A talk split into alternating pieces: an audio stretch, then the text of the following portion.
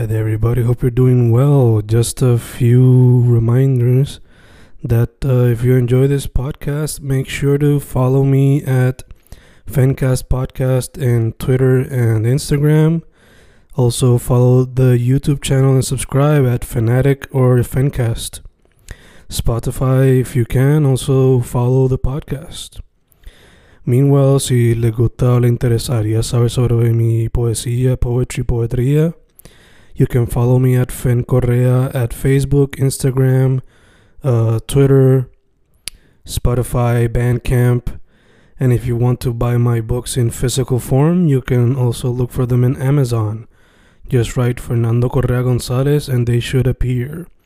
Once again, for the podcast, Fancast or Fancast Podcast en Instagram y Twitter, and YouTube bajo el nombre Fanatic o Fencast. Y si le interesa mi poesía, poetría, poetry, Fen Correa en Facebook, Instagram, Twitter, Spotify, Bandcamp y en Amazon bajo Fernando Correa González. With all that being said, enjoy the interview. Thank you.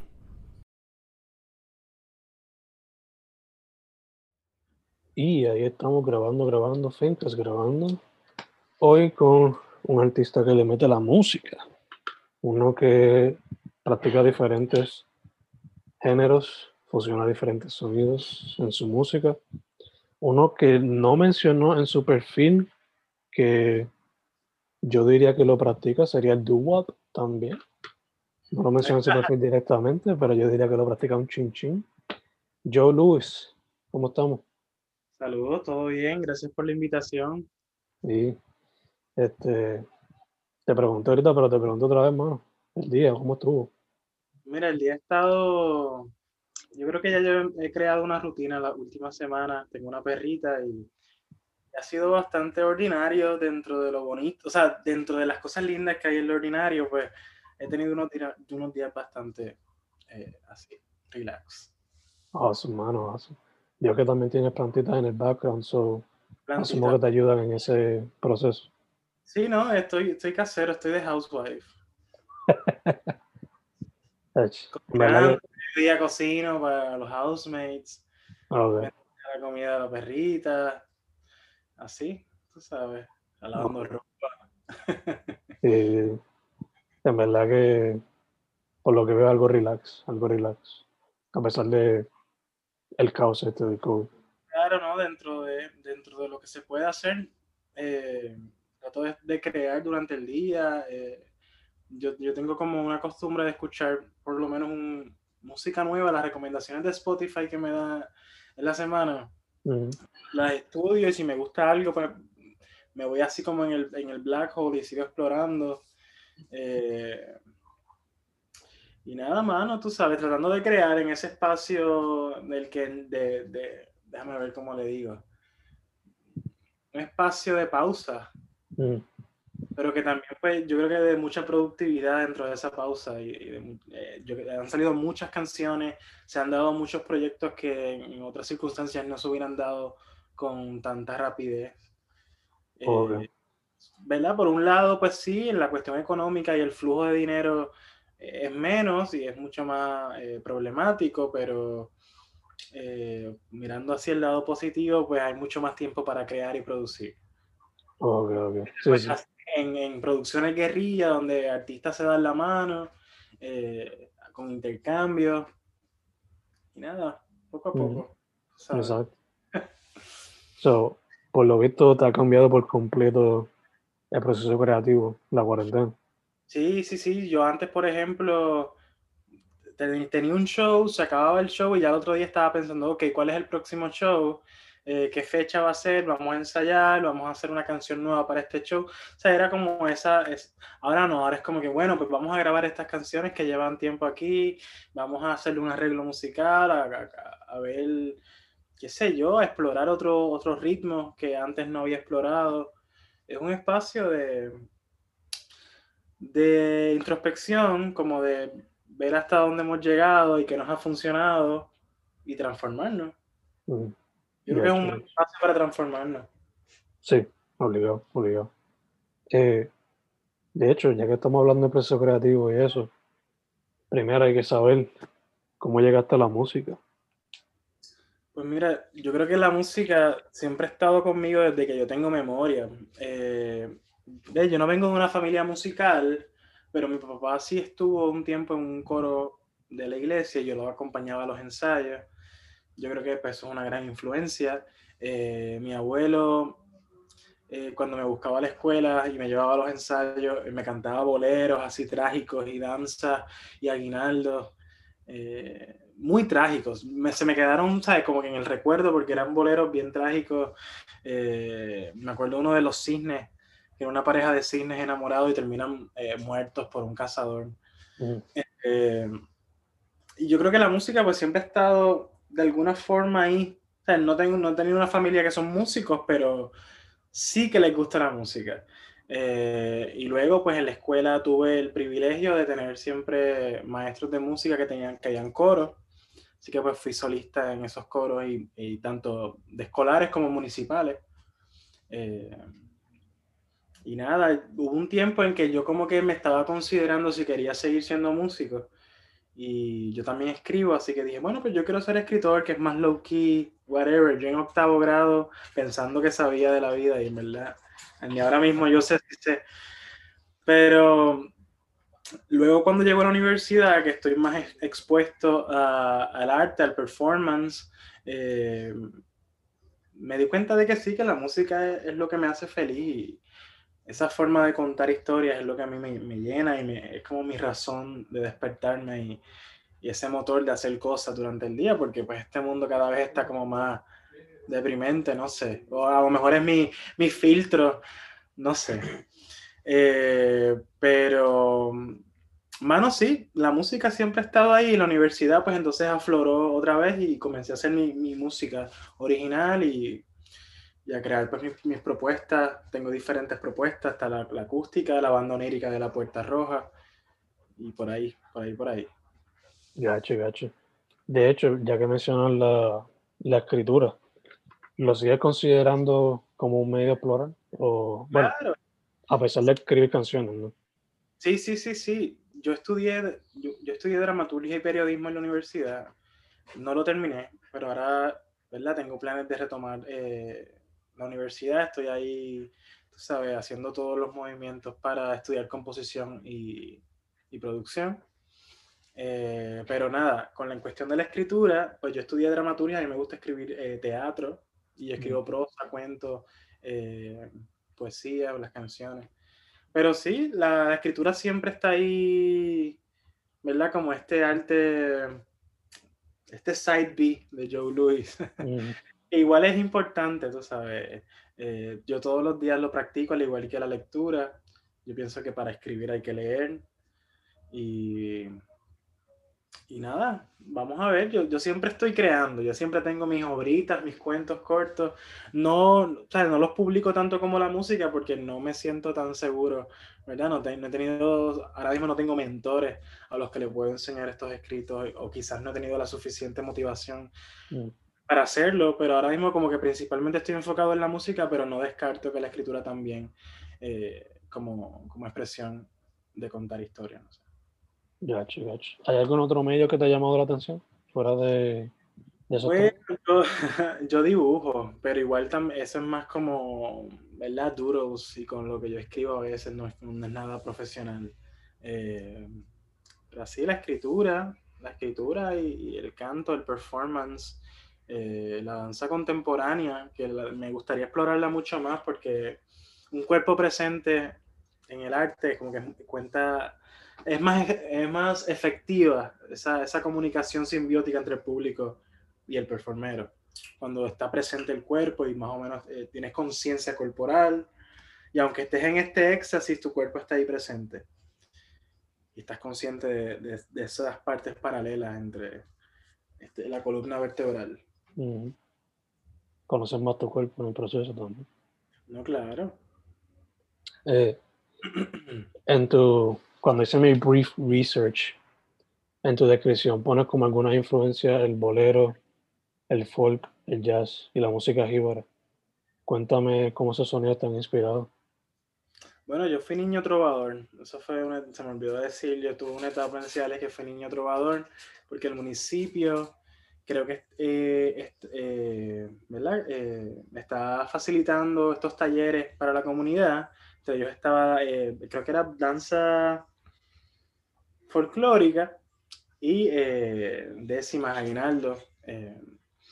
Yo no llegué a aprender a, improvisar, pero sí estudié lo que es la décima espinela, eh, la estructura, los diferentes tipos de aguinaldos y, décimas, y pues, obviamente pues soy de Ciales, de allá del centro, y dentro de, pues, de, de los performances que puedo hacer en vivo trato de incluir lo que es la décima, aunque sea la estética sonora, que más allá se va, se va a estar viendo en el próximo disco que voy a sacar, que no, ni siquiera el primero ha salido, pero ya estamos trabajando en la producción del segundo, que ahí va a tener un poco más de esa influencia. Mm. Eh, y bueno, pues lo del bolero, pues como te conté, las historias, eh, las canciones que me contaba mi abuelo en, el camino, estos, estos boleros cortavenas. Abajo, tú sabes. El jazz, pues como está. El jazz lo conocí más en Río Piedra, fíjate.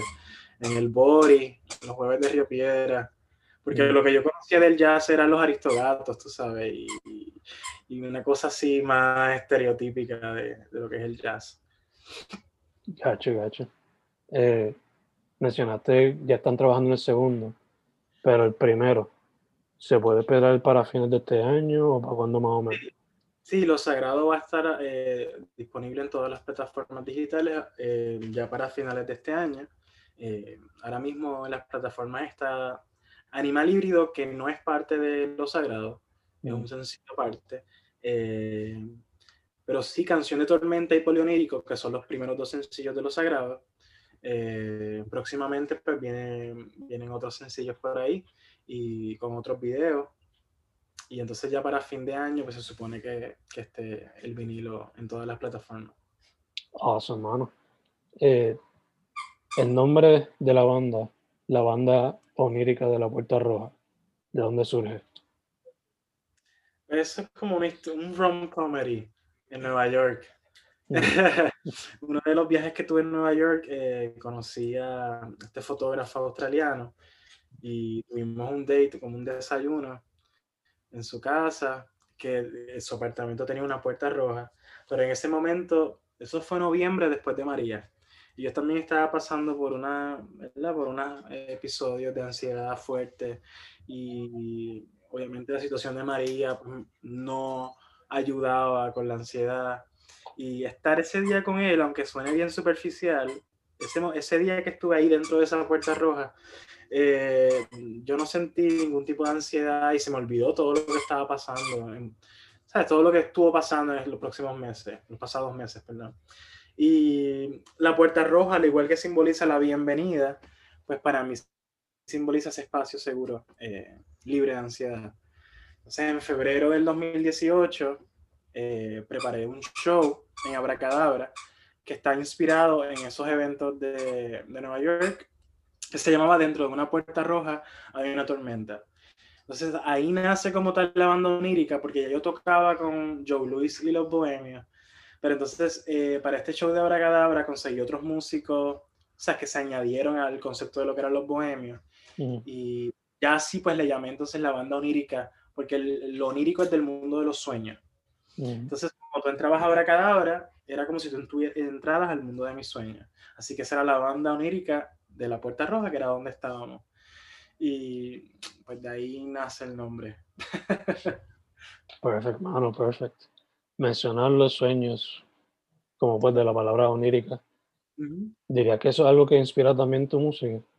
Sí, sí, sí, muchas de mis canciones salen de sueños, no como que sueño en canciones y sueño en melodías, sino es como que de imágenes, o sea, las imágenes que tengo las, las paso en canción, o sea, las, mm. transformo en canción.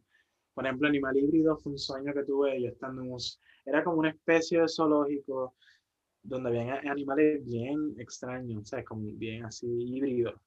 Eh, y era ominoso, o sea, era como bien weird, porque era algo como familiar, pero a la vez me causaba mucho, mucho miedo y como que me intimidaba. Entonces yo hice como que esta analogía de que era pues el, el jibarito de Ciales que llegó a, Río Piedra, estaba intimidado con estas criaturas este, libres, ¿no? Y que luego quiere ser parte de esas criaturas y, ser un animal híbrido. Eh, pero sí, las canciones siempre, la mayoría de las canciones siempre nacen de, de algunas imágenes de los sueños o hago referencias oníricas eh, y surreales dentro de la letra, como para crear este ambiente de que estamos en un sueño y de estas imágenes que pueden transformarse en algo que es más personal, como que te estoy yo hablando aquí, pero te estoy contando algo que está pasando en mi sueño. Eh, es una cosa bien crazy, pero... Yeah. sí, te entiendo, entiendo. Eh, para mí por lo menos algo que me causa como que esa sensación de un sueño es como que el uso de sintetizadores o de instrumentos que hacen mucho ruido, tipo noise. ¿Consideraría en el futuro explorar eso también, como que utilizar más sintetizadores o... Claro, de hecho, en mis shows en vivo, a diferencia de las canciones de estudio, tanto el saxofonista como el que tocaba la tuba utilizaban sintetizadores y habían como unas especies de loops y el, el, el saxofón también pues eh, tenía unos efectos super dreamy, super, le daban una textura a las canciones súper interesantes. Por ese espacio ya yo lo he explorado, pero en, en vivo. Me encantaría, sin embargo, eh, llevarlo al estudio, pero ya eso lo estamos explorando ya en lo que serían las próximas canciones que no son de lo sagrado. Awesome. De hecho, lo sagrado. Eh, ¿Se puede decir la cantidad de canciones que va a tener el proyecto? Pues mira, Lo Sagrado tiene, tiene 10 tracks y 8 tracks son, canciones. Awesome. So, asumo que un intro y un outro, intro, interludio, algo así quizás. Hay un intro y hay un interludio. Un interludio casi final, como un pre-final. Oh, cabrón. Awesome, man. Eh, te quería preguntar, ya lo, hemos matado tantas preguntas de un cantazo que en verdad que. este... Es bueno haber estudiado periodismo que puedo organizar mejor un poco la agilidad y como. a lo mejor es preguntar esto, pues lo añado en esta contestación. Mencionaste dramaturgia como algo que estudiaste. Yo no he ido a un show en vivo tuyo, pero ¿lo han integrado o lo piensas integrar de alguna manera? Bueno, en el 2017, bueno, 2016 y 2017, eh, yo tuve un show que se llamó Bohemia Surreal. Hice una parte 1 y la parte 2, y es un show teatral. Eh, no tiene como tal un guion, pero sí, bueno, no un guion de diálogo, pero sí hay como un esqueleto de como que esto empieza aquí y termina aquí. Es como una procesión en lo que era la Casa Ruth. Se espera como una especie de procesión y en cada estación habían eh, distintos artistas invitados en mi show y la gente pues nos iba acompañando. Y eso es como lo más parecido, sí, lo más teatral que yo he hecho. En Nueva York eh, incluí, o sea, una vez que estuve en New York, empecé a hacer este intro que era como yo acostado en una mesa, como una especie de, de velorio.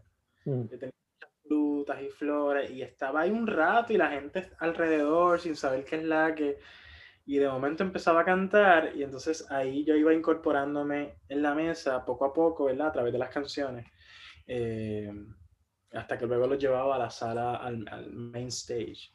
Pero, ¿verdad? Cositas así eh, las he implementado del teatro y del performance de grandes maestros que tuve del performance como Miki Negrón, eh, Yvette Román, que es improvisadora vocal, que ahora mismo vive en Texas, pero es la maestra de improvisación vocal, maestra de Yarimir Cabán, de Mima, eh, Eduardo Alegría, Fofé. O son personas que, que, están ahí inspirándome todo el tiempo. Nice, nice. Me encanta que mencionas a integrantes de la escena que se han mantenido, como que no han perdido esas raíces. Solo te pregunto, basándote en tu experiencia y por lo que ves en las redes y presencial, ¿cómo ves a la escena ahora mismo? Pues mira, ahora mismo yo siento que la gente está trabajando, está trabajando, todo el mundo está trabajando, están haciendo cosas, eh, hasta las personas que pueden, las más procrastinadoras, siento que están trabajando y de, alguna forma aprovechar esta situación, eh, este, esto que está pasando para, no sé, para demostrar que en verdad pueden meterle bien cabrón. También he visto mucha unión, pero también está entre en corillos, todavía se siente en corillo, pero se nota que el trabajo, se notan las ganas de hacer cosas. Y eso es súper lindo. Así que yo estoy bien cuidado. Lo que falta es que estas compañías se pongan para, para lo suyo y empiecen a soltar, a soltar torta para, para, producir estos shows que no se hacen solos y que son bien complicados.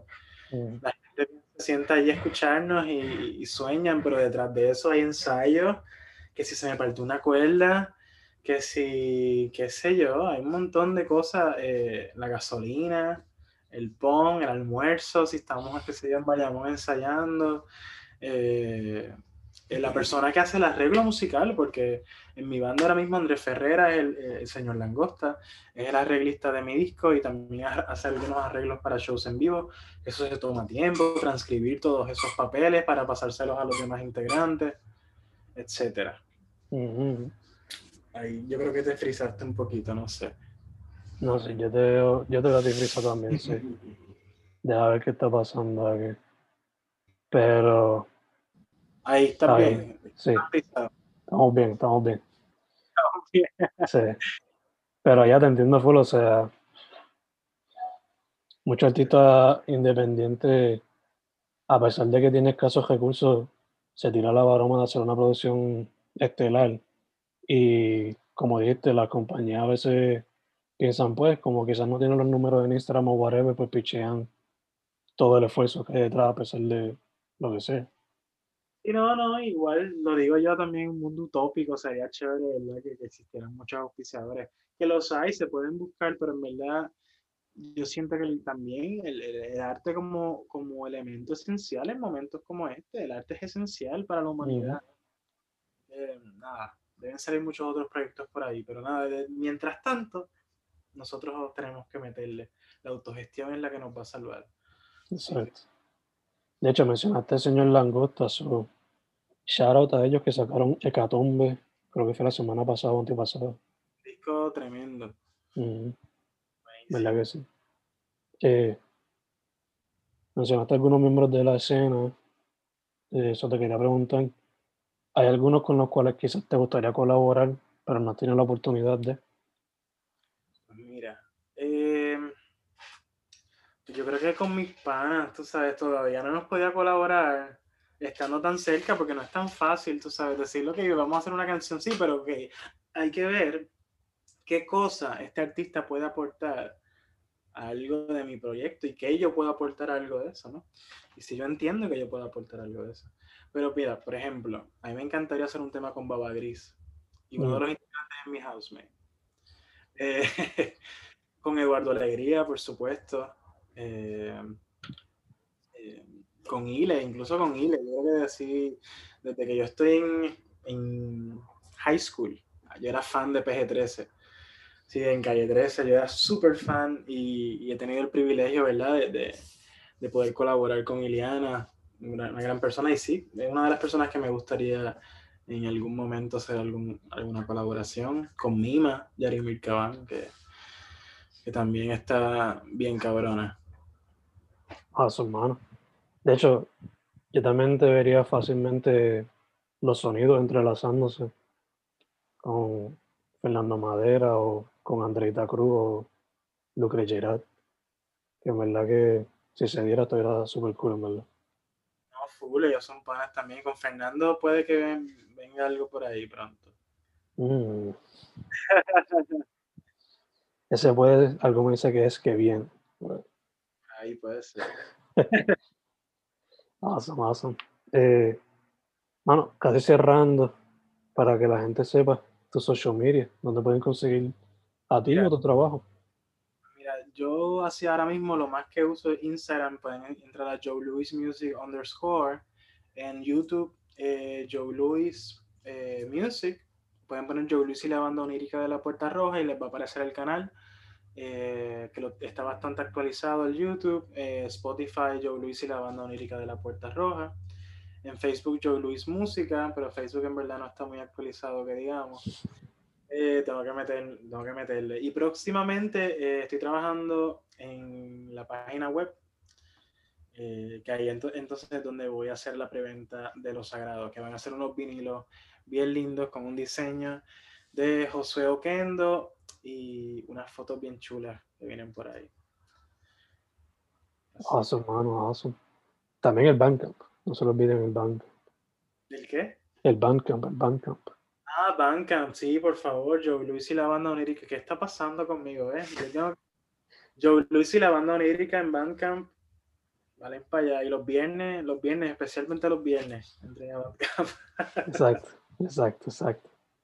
Eh, mano, te quería preguntar, ya que la literatura es como que la segunda pasión, si tú fuese a hacerle un soundtrack a algún libro, ¿a qué libro sería? Pues mira, yo creo que a 100 años de soledad. Mm. Eh, por esa cosa del realismo mágico, además de que es uno de mis libros favoritos, eh, el realismo mágico en ese libro me impactó un montón y yo creo que también influye en, la forma en que yo escribo. Ese libro como que impactó de alguna forma en mí cuando yo estaba como en grado 10. Mm. Yo creo que sí, la forma del de, realismo mágico de García Márquez está full en, en, la forma en que escribo. Así que yo creo que eso sería un, un libro al que le, le haría un soundtrack. Estaría súper cool un, un álbum, un concepto que sea de eso. Incluso eh, hay un libro de la escritora leña Tina Casanova, que se llama San Virón, y es, es como si fuera un 100 años de soledad, pero en, un, en el barrio Frontón de Ciales. Eh, y está tremendo, está incluso hasta un joven Juan Antonio Corregera, así que les recomiendo ese libro, que también ese otro que le haría un soundtrack, San Virón. Super cool, mano, super cool. De hecho, ya que estaba aquí recomendando, ¿Qué otros libros les recomendaría para la gente que te debe encejar? Pues Se supone que te encejas. De Carver, de Raymond Carver, eh, que dice ¿De qué hablamos cuando hablamos de amor? Es una antología de cuentos súper chula. Eh, bueno, es súper depresiva, pero es súper, está bien escrita. Eh, déjame ver, estoy mirando así. Bueno, toda la colección de Sherlock Holmes, de Sir Arthur Conan Doyle, eso salvó mi intermedia. Eh, se las recomiendo. ¿Qué más? Bueno, y de música, Rufus Wainwright. La discografía de Rufus Wainwright, que es una de mis influencias así anglosajonas. Eh, no sé qué más puedo recomendar. ¿Cómo se llama la persona? Rufus qué? Rufus Wainwright. Él es, él es eh, norteamericano. Awesome. Voy a buscarlo Buenísimo.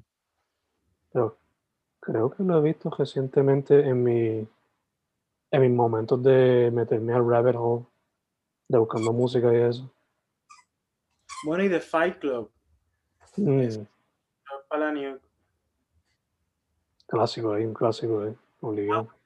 Fleabag, eh, que recientemente ¿verdad? tuvo una serie en Amazon pero el, el, libreto está completo de las dos temporadas, Fleabag, escrito por, por la misma creadora y protagonista, que es, ay Dios mío, se me olvida el nombre de ella ahora. Eh, ay, no sé, Wallace, yo no sé, Boons, eh, Fleabag. Fleabag, esa está buenísimo. Están las dos temporadas, eh, los libretos.